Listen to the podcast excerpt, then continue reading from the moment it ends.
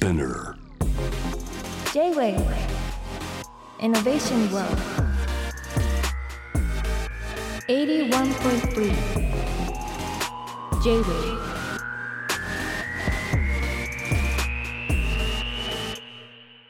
通りすがりの天才川田トムがナビゲートしている JAVE イノベーションワールドここからロートイノベーションのコーナーでございます。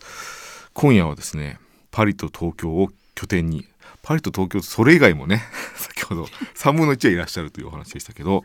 都市建築インテリアイベント展覧会舞台照明までをこなしていらっしゃいます照明デザイナーの石井リーサあかりさんをお迎えしていますボンソワボンソワ。もうボンソワの発音解説違います、こんばんは。よろしくお願いします。いやあかりさんお迎えできて本当に嬉しいですねあ、でもこちらこそ呼んでいただけるって、あの本当に信じてなかったので 嬉しいです。ありがとうございます。多分僕あのアンギャンレモンでお会いした時、はい。パーティーって人人の周りに人が集まる人ってなんか目立つじゃないですか赤井さんの周りやっぱ人がたくさんいてそう見えただけですよ。いやいやいやなんかね 光って見えましたねそれこそありがとうございます。はいでねなんかお話伺ったら大変な方だったんですけど。そんなことないです。はい。あの照明デザイナーですね。あの世界的に活躍されているあかりさんでございますが、はい。東京にいらっしゃってる何かきっかけが今あるんですか？はい、横浜であの大きなイベントがありまして、うん。その仕込みとあのオープニングのために帰ってきてます。12月1日から1ヶ月間ずっと山下公園で行われるイルミーヌ横浜というあの一般に開かれた年末のイベントですのでぜひ皆さん遊びにいらしてください、いけますねこれは。あぜひぜひ。バカリさんのお仕事としてはそうやってあの期間を限った照明もやられてるしえ高級的なというかね。ライトアップもねはい。施行されてますもんね。そうですね。パーマネントにずっとついている、いわゆるライトアップとか、うん。あと屋内の照明ですからもうずっとついているようなものとか、あとはもうイベントで2日限りとか今回の1ヶ月でも結構長い方なんですけど、期間限定もあります。日本のお仕事っていうのはあれですか？やっぱ3分の1ぐらいなんですか？全体のお仕事でいうと。そうですね。あまりなんかそういう意味で数えたことはないんですけども、まあいる期間が3分の1ぐらいなので多分そんな比率かなと思いますが。いやあかりさんはねなんか二重三重僕ちょっと緊張しちゃうのはえ？この「都市と光」って本が僕あの光の勉強してたんですよ一時期。あそうなんですね。現代における一番みんなが持ってる光ってスマホだなと思って、えでこの世界を掘り下げた人って多分いないかなと思って、人間人類と明かりっていう意味で、うん。でこの本がすごい良くてありがとうございます。嬉しい。すごいニッチな本なのに。持っていていただけるだけいでもやいやい。このでも全然あかりさんと結びついてなかったんですけどね、ええ。なんかそう。こういう視点でだパリも僕何回か遊び行ったり仕事行ったり行ってますけど、ええはい。あんなに歴史的な風景でもういい感じの光とかも含めて、あれ計算誰かしてるとか考えたこともなかったですね。すんごいされてるんですよね。されてるんですよねえだからちょっとクリーム色っていうか白壁が白くないとえか、うんうん夜が一つのなんかベースになって色彩がなんか歴史の色がしてるっていうかああいい表現。感じてましたけど、うんあれはなんか偶然できてるもんじゃないんですよね。すごい作られてるっていうか あのまあうまくああいうふうに持ってくように、うん、なんか方向づけがされてるって感じですね。あかりさんはあのねあの大学院生時代にはいパリ留学されて、そこでパリとか照明とかに触れたわけですよね。そうですねやっぱり光の都市パリっていう、まあね、あだ名があるくらいなのでやっぱり夜ごい綺麗だし、まあ、その中で生活してみてその、まあ、だんだんこうそれがちゃんと人為的に作られてるっていうことも分かってきて、まあ、クリエイターになりたいと思って勉強していた時期なのであこれを作るっていう人がいるっていうことにまずうん衝撃を受けましたね。それってあれですか、まあ、照明の会社にまずフランスで留学でされてますよね。はいそれはやっぱ照明の会社にいたからものの見方が備わったんですかね？デザインの勉強しにパリに行った時に、まず学校のカリキュラムの中にグラフィックデザインとか環境デザインとかプロダクトデザインとかっていう中に照明デザインっていうのが一つあったんですね、まあ、ゼミの一つみたいな感じ。でまあ照明器具を作るあの課題だったんですけどもその延長で照明デザイナーの方のところにまあちょっと、まあ、遊びに行くっていうかいろいろ話を伺いに行ってる間にその人がすごく私にこう課外事業みたいに課題を出すようになって、これをもう少し考えてこいとかこういう課題をやってこいとかって言って内弟子みたいにしてくださったんですね。うんうんでそのお話を聞いているうちにあとその事務所でやってることを見たりしているうちにあこの夜景って作ってる人がいるんだっていうのがまあだんだん分かってきてですからまあ学校とそちらとまあ両方行きながらいろんなことを学ばせていただいた感じですね。あれなんですよねそのフランスの都市の設計のもう光のランタンというかその形から違うわけですよね年ごとでね。うんまあ、街灯の形も歴史的にすごく変遷していて、まあ、18世紀型とか19世紀型とか20世紀型っていうのがあって結構その形を見るといつ頃開発された地区だなとか最近いつ頃ランタン変えたのかな街灯付け替えたのかなっていうのは、まあ、プロから見ると分かるぐらいの、まあ、様式っていうのがあるんですね。僕なんかもともとメーカーいたりとかしてどっちかというと考え方が技術者なんですよ、うん。だから材質とか結構見てる方だと思うんですね、えでなんかある時期蛍光灯とか結構 LED にいろんなことが大きかったじゃないですか、えええはいはい。でそのテクノロジーの歴史とパリが僕結びついてなくて、うんパリはやっぱずっと歴史的な光だから、うん昔の光のままなのかなと思ってたんですけどガス灯みたいな。はい、いやガストはさすがに使ってないと思うんですけど古めかしいねなんだろう電球とか、はいはいあえて使ってるのかなと思ってたんですけど割とでも最近まであえて使ってた地区もあってあそそそれを大事にしてたんですけどもさすがにあの環境のうん。配慮があるので、電球使い続けるのもっていうことで電球っぽい LED とか、うん。まあ、そちらをこう開発していく、まあ、白車に今なってますね。うん。徹底してますよねフランスってなんか。まだでもそういう意味では街灯の LED 率は日本もフランスも20%ぐらいしか変わってなくて、うん。まだまだこれからやることはあるんですよね。省エネ対策もっと頑張ってほしいと思ってるぐらいです。あのでもパリの歴史っぽい色って出せるんですか？LED で。まあ出せますあね最近あの LED も本当に良くなってきたので初めはもう全然でしたけどちょっとこういい感じの白ちょっとあったかい感じの白とか、あとそれからその白もすごく爽やかな白から歴史っぽい白までこう変えられるようになってたりとかいろんなものができているので、まあ、それを技術と一緒に私たちのデザインの技術も進んでいくっていう感じですね。光と生活ってことを考えると僕たまに家の照明を変えるからあ蛍光灯には白いのとなんか明るい色があるなぐらい間違えて買っちゃったりするやつですよね。あれちょっと色変わったなと思ってねっていうことはありますけど、ええ。あかりさんってお母さんが結構結構大変な人じゃないですか、あ照明デザイナーの。はい。石本子さんはいですよね。そうです。はい。で石井さんだってあの素子さんってあの日本にライトアップって言葉を根付かせたというね。はいおかげさまで、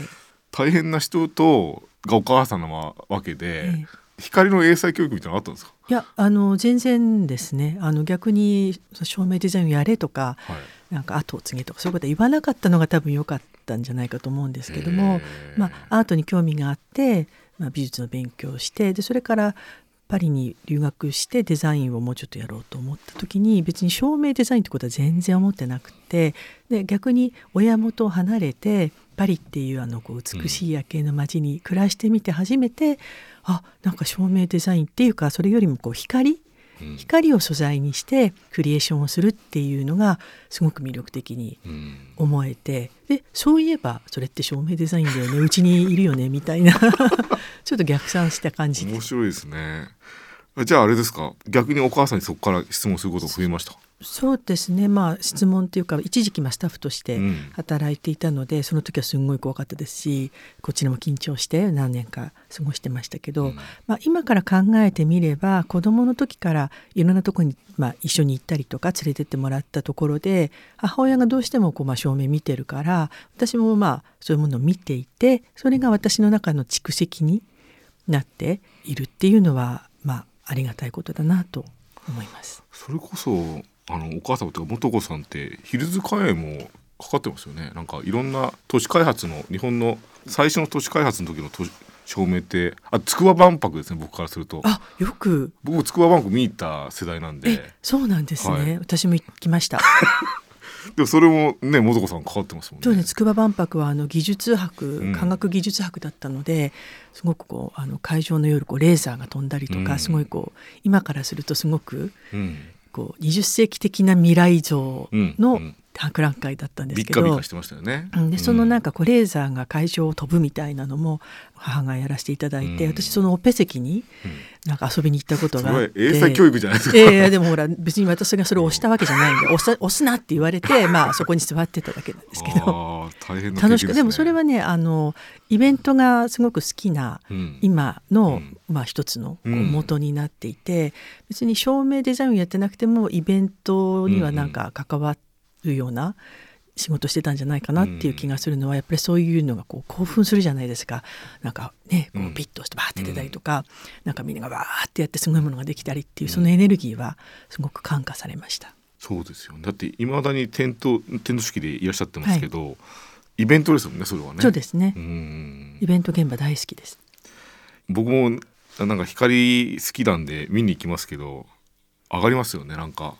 やっぱ暗闇の中で照らされるものと普段見て歩いてるものってこんなに違うのかと思いますよね。もうそこがねあのいいところっていうか、うん。まず夜で一回こうチャラになって、うんうんうん。見たくないものが見えない状態になってる時に見たいものだけ当てる、そこが照明デザインの、まあ、いいところなのでこうただ当てればいいわけでもないし、それから当てたいところをいかに強調するか、うん。当てたくないところをいかに見せないようにするかっていうのも結構テクニック。そうですよでね。えそういうふうにあれですか普段から明かりさんって見てます？街を。そうですね、まあ、あの街だけじゃなくて、美術館行ってもなんかどうやって当ててるのかなとか コンサート行っても頭数数えてたりとかまあ、頭職数。職業病ですけど、それ完全にそうですね。うん、でもまあ気になっちゃうので、まあ、私の場合都市からその舞台から部屋の中とかもうあらゆる空間の照明に携わる機会があるのでどんなとこ行ってもやっぱりこう光と影とか見ているのとあと結構影が綺麗っていうのはすごく注意してうん見ちゃいますね。影をきれいにするにはどうしたらいいんだろう？名炭を極端につけるってことなんですか？あのまあ極端につけなくてもこうぼやかした影もあるわけでそのいかにこう暗いところがあるから光ってるところが目立つわけでまあ陰陽の陰陽のこう関係みたあいなのがと位置もありますよね。位置もありますね。にね影を作るかってありますよね。うん、だから展覧会でもわざとこう綺麗な影を出すようなあの当て方をしたりみたいな工夫をすることもあるんですけど、まあ、でもそれにたどり着くまでは結構試行錯誤をして最近はもうこうシャドウデザイナーっていうあだ名をもらってすごい私としては嬉しい。僕最初にあかりさんをパーティー見たのが黒のお召し物だったんで。そうでしたっけ、はい。それしそれもあったんですかね。いや私はあの照明当ててる方の、まあ当事者なので 私自身は黒子であそうなんですねまあ、割と黒い格好してること多いですね。ありがとうございます。そう、あかりさんのあのスタートの話ちょっとお聞きしたくて、はいフランスのねあのライトシーブル社というところで、はいそうです。まあ留学しながら仕事もしながらされてて音、楽の後ですね。まあはいはい。でいきなりノートルダム大聖堂のライトアップにか携わるというか1年目で。まあ、のいきなりじゃなくてそれはすごく実はラッキーだったんですけど、うんうん私がその会社に入る前うにんすで、にその会社はノートルダムのライトアップをするっていうコンペに受かってたんですね。でも歴史的建造物だしすぐスタートしないでいろいろまあ調整作業とかでなんとなくスタートが遅れた感じになっていて、うんで私が入って、まあ、ややしてからロートルダムやるぞってなって「えー、何それ?」ってなって、まあ、実はもう取ってるプロジェクトだからこれから本格的にスタートするからっていうそういう流れでした。大変なことですよね。なんかパリパリっていうかフランスの人にとってここは特に大切なところじゃないですか。まあもうあのもう精神的な拠り所みたいなところなので皆さんご承知のように火事で焼けちゃったじゃないですか。だからあの時もすんごくみんなショックでしたしもう大統領が来てすぐ再建するぞってこうんう大号令をかけたりとか、まあ、政治的にねちょっと揉めてると言われているパリ市長とうん。こう大統領とうん。一緒に出てきてエールを送ったりとか普段は対立しているこう大きなグループのヘッドのお二人が出てきて一緒にこう、うん。うん。寄付のなんかこうサインをしたりとかっていうすごくなんかこうみんながい、うん。こう一緒になるやっぱりこう心の拠り所なんだなっていうね。うんすごく象徴的なものだし、あとまあ観光客の皆さんにも人気があるところですよね。でそこの照明のプロジェクトはで携わるってなって、どういう立ち回りを当時されてたんですかねあかりさんは。立ち回りチーフデザイナーあのまあ会社のトップの方がいらっしゃって、あと協力会社の方とかもいらっしゃるので、デザインをみんなで考えてその絵を私が描いて、あそでね。そのパースを持っていろんなところにまあこう説明に行くわけですよね。でああいう建物だから説明に行く相手もたくさんあって、うん。まあ、あのパリ市とか、うん。それからその教会を実際に運営していうん。るカトリック団体とか、歴史的建造物の保存のその、ね、専門のか係の方とか。で必ず行くとなんかああしろこうしろとかこれはダメだとみんな言うので、まあ、それをこう毎回取り入れて新しい案をこう修正していきながら作るっていうそういうこととあとは実験ですね。ある程度こう方向性が決まってきたら、まあ、とりあえず当ててみましょうっていうことで、実験だけでもなんか2番ぐらいかかってすごい大々的なあれだったんですけど一部をまあちょっとずつ当ててみてこの手法で本当にあの正しいかとかあの綺麗に見えるかとか、うんちゃんと当たるかとかもうちゃんとした図面がない建物なので、まあ、その辺をこう実地で検証しながらやっていきました。そうなんですねなんかこの当時のこういう考え方というか作り方と今って変化ありますか？あそれはもうお立場もありますしテクノロジー的なものもあると思うんですけど。あのフランスは結構環境問題に対する配慮がすごく進んでいて、うん。まあ、あのパリ協定の街ですから最近はこう下から上に向かってライトアップをすることに対して、まあ、一部どうしてもこう空に漏れるとかエネルギーが無駄になるっていうような、まあ、論もあって、うん。その辺をうまくこういかに減らすかみたいなことにすごく労力をかけるように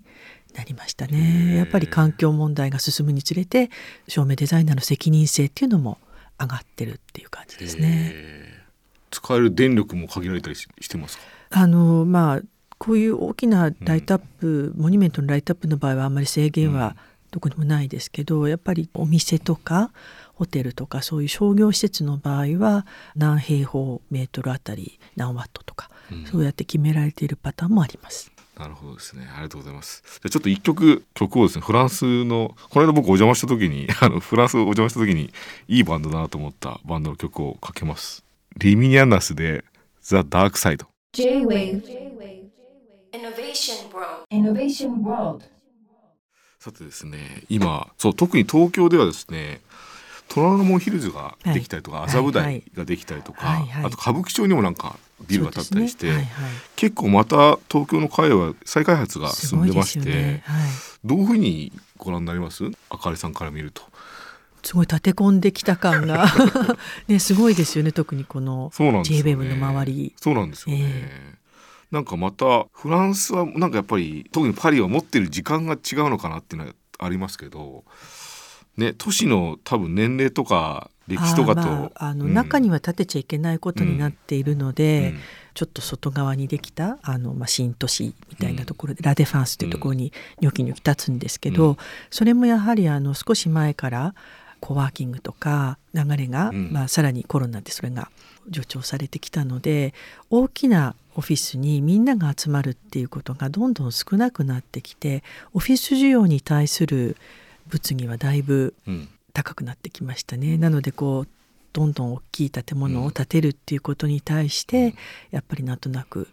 ちょっとブレーキがかかってきた感じがパリではあるかな。い。いやーそうですよねあの東京界隈の僕一応クリエイティブ界隈にいる人間なんですけど、ええ結構海外からいらっしゃる方に聞かれるのはテクノロジーでなんか表現してるっていうと、うん。やっぱどうしてもチームラボのこと聞かれたりとあかあ多いですね。ライズマティクスのこと聞かれたりとかあるんですよ。はいはい。いこうチームラボとかの活躍ってあかりさんの耳にも届いてますか？やもちろんって世界中で出会うのうで、ん。まあ、パリのイベントでお会いしたりあそれからシンガポール行ったらやってたりとか、ね。はい、なんかまたねライトアップとは違う文脈ですけどでああいうのを別にというかあの肯定も否定もないというか。まああの私がプロデュースするイベントでうんも映像を使うこともよくありますし、うちの事務所では音楽も作っているので、まあ、光と音と映像のコラボレーションみたいなのは、まあ、結構実はやっていたりするんですそうなんね。あのエッフェル塔をライトアップした時は、まあ、イベントでしたけど光とそれから音もうちの事務所で作ってあとまあ、マッピングも一部使ってそ,、ね。のコンテンツも全部私が考えて作ったので映像に対する拒否反応みたいなのは全然なくてね。逆にあの映像があることによっていろんなメッセージが伝わりやすくなるから、まあ、こう相乗効果で光の一部として使うっていうことは、まあ、あのすごく魅力があるかなと思ってます。た。だ光のフェスティバルみたいな名前の大きな、まあ、うん。フェスでマッピングばっかりっていうのはちょっとどうかなって思うことはありますね。そうですよね、うん。そう。なんかどこでやっても同じ風なことにしてはいけないなって思いますよね、うなんか結局コンテンツありきで、コンテンツをみんな評価しちゃうじゃないですか、テレビを見てるのと同じような感じなので。で結局あそこに出てきたキャラが良かったとか可愛いとか、そういう話になるので光っていうもっとこう物質的なものとか、ですよね。光って本当はすごく非物質的なあのメッセージもうん。あるし、うん。消えてる時とついてる時のこうなんか見え方の違いとか光によって物が違って見えるその驚き感とかいろんな楽しみ方が実はあるはずなんですけど、うん結局建物スクリーンにしちゃうとその建物自体はまあ見えなくなっちゃうっていう、存在がなくなっちゃうっていうのはもったいないなと思うこともあります。そうですよね、うん。だから演出の仕方とかねあの建物の歴史を踏まえた上でなんか映像を出すのとまた違いますもんね。そうですね。いやなんか僕そこそういうとこがちょっと欠けてた時があって、うん。どうしたら光を使ってなんだろうその場所にも光を当てるようなことになんないかなってやっぱりテクノロジー使ってると僕 AR が最初ではいはい AR 産業やってるから、ええ。どこ行っても AR やってくださいって言われるけど、うん。ただ AR やっててもしょうがないんじゃないかなと思っててやっぱその場所場所にはい。生活する人はいるし、ええ。明るさの概念はあるし、ええ。生きるスピード感はあるし、あ生きるスピードがすごい私も大事だと思って、その動きがあるものとか尺があるパフォーマンスをやるときはその街のこう、速度感みたいな住んでる人たちのスピード感とかあと忍耐力とか、そうそうどのくらい長く見てられるかみたいのはすごく意識しますね。ありますよね、はい。歩き方一つにしてもなんかエスカレーターの速さ一つにしても、うん待ち時間っていうか持ち時間みたいありますよね。なんかこうスその街のスピード感うんみたいのはすごくおっしゃる通りだと思います。うございます。でも僕そのね明かりのその歴史その街を見てやっぱライトアップっていうニュアンスってただやっぱり照射するのとは違っててその街を代表するものを光当てることでやっぱり一つになるっていうのもあるからそうですねやっぱりめちゃくちゃ大事ですよね。その街の、まあ、アイデンティティっていうか、まあ、昔はちょっと前まではこうポストカードっていう言い方をしてて、絵はがきショットって言ったじゃないですかそれの絵はがきも結構や夜景版があって、まあ、それになるようなその街を代表する顔うん。特に夜の顔を作ってるっていう意識はすごくありますね。ありがとうございます。分野違うんですけどなんか共通するものはやっぱりあるなと思いながら本とかもねいて送ってたんですけど、はい。ちょっともう一つ聞いてみたかったのが、はい、ちょっと光の話っていうかラスベガスにこの間でっかい球体できたじゃないですか、はいはいはい。あれ反則みたいな使い方ですけど ああいうのどうですか？これはまあラスベガスならではなので、うん。あれはあれででこうなんかラスベガスのアイデンティティにうん。新しいものが加わったっていう感じであ他じゃなかなかできないから、そうですようんね、早く見に行ってみたいです。見たいですよね、うん。体験が変わりそうですけどね、うん、そうですね、うん。でもあれを体験しに行くっていうのがやっぱりその場所ならではの経験で、あのラスベガスのこう高校とした夜を経験してあそこに行くっていうのがやっぱりこうあのその場に行く良さっていうのは実現できてるかなっていう気がします。そうですよね。あでもお話があって僕いろんな歴史的なものを携わってるし、ええ。だってもう光の世界の世界的に代表選手みたいな人だからニューテクノロジーはちょっと嫌いかなと思ってたんですけどあでも逆にじゃあ私から質問その、はい。えそのラスベガスに行かないで、はい。あれを AR で見られるわけじゃないですか、はい。それはやっぱりどうですか？あでもなんか僕はかぶって体験するのと、うん。実際に肉眼で体験するのはやっぱ違うだろうなと思ってて、うんあやっぱりやっぱり勝てないんじゃないかなと思って。あそういうことを意識するんですね,、はいすね。AR はい。作家なのに、はい。うん。あだからそうなんです勝てない前提で、うん。いかにその手前までの設計をするかというか、うん。結局でも行きたくなるじゃないですか、っていうははとこかなっていうね、あ印象はあるんでけど。あですもなんかそれをちょっと聞いて嬉しいです。嬉しいですね、うん。はい。ありがとうございます。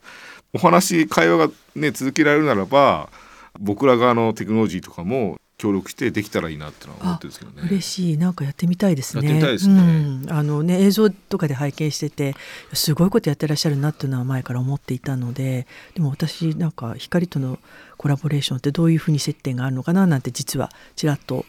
私も思っていたので ぜひ。建物ってライトアップするときに考える多分話と建物自体ってやっぱ特徴点というかポリゴンデータにと例えばデータをするならば、うん点だけは残るじゃないですか。はいはい。でなんか人が点在そこの入り込めてたとしたらスマホの光るみんなが点灯したら、建物の形になるんじゃないかなと思ってて。そういう現代のみんなが持ってる力を使って、うんライトアップするみたいなのもはいはいちょっと面白いんじゃないかなと思ってて。ああ、なんかね、みんなでするっていうのはすごく逆に今の時代だからこそ意味があると思いますね。イベント的にねなんか点灯式バーンとやってライトアップもするんですけど、うん。一瞬パッと消えたと思ったらみんなのスマホが光って輪郭が現れてるみたいなのとかちょっとあか。りさんとったらできそうだなと思って。あなんかワークショップみたいな感じでね、はい。楽しいことができはいるかもしれないですよね。私この間あのチュニジアに先週行ってたんですけど、はチュニジアってアフリカの一はい。番地中海側のところにある、で昔のあの古代ローマ帝国の遺跡が結構残ってて、うんローマもびっくりみたいな円形競技場があるんですよ。でそれを全然知らないじゃないですか。それをでもやっぱりもっとこうねお札とかにもチュニジアではこう印刷してあるような有名なもう本当に国の顔なんですけどこれからもっとねプロモーションしようということでライトアップをさせていただくことになったんですけど、まあローマもびっくりじゃないですか、遺跡だから、まあ、ローマもそうなんですけど、完全な形で残ってないのをいつもねああいうとこ行くと昔はこうだったんですとか言って絵とうん。か飾ってあったりするんですけど、やっぱりその 3D の世界ですごく想像しにくいじゃないですか。でそれを例えばその AR でうん。なんかうまく再現してで私のライトアップも残ってる部分にしか当てられないから、残ってないところのライトアップも一緒に AR でできたらすごいことに、本当ですね、うん、なるかななんて想像してちょっとワクワク。ちょっとそういうのをぜひちょっと情報交換して。ええぜひ。はい。楽しみです。でもライトアップの一つの手法に AR が仲間として入れてもらえたら、うん、あぜひ教えてめちゃくちゃください。広がるなと思って、うんうん、ありがとうございます。ます。はい、今ねチュニジアのお話もいただきましたけど今話せる範囲のなんかプロジェクトあります？今パリ五輪とかもう準備されてるんですか？あ一部関わってますけどね。もこれはすごく規制が厳しくて、ね。もう絶対言っちゃいけないってことになってるのでごめんなさい。はい、じゃあ来年ね楽しみにして。僕来年6月とかに行くんでパリまた。あそうですか。はい。はい、お楽待ちしてます。はい、はい、ではですねお時間となりました今夜は世界的に大活躍されている照明デザイナーでいらっしゃいます石井リーサあかりさんに特別にお越しいただきましたありがとうございあましたりがとうございました。Innovation World. Innovation World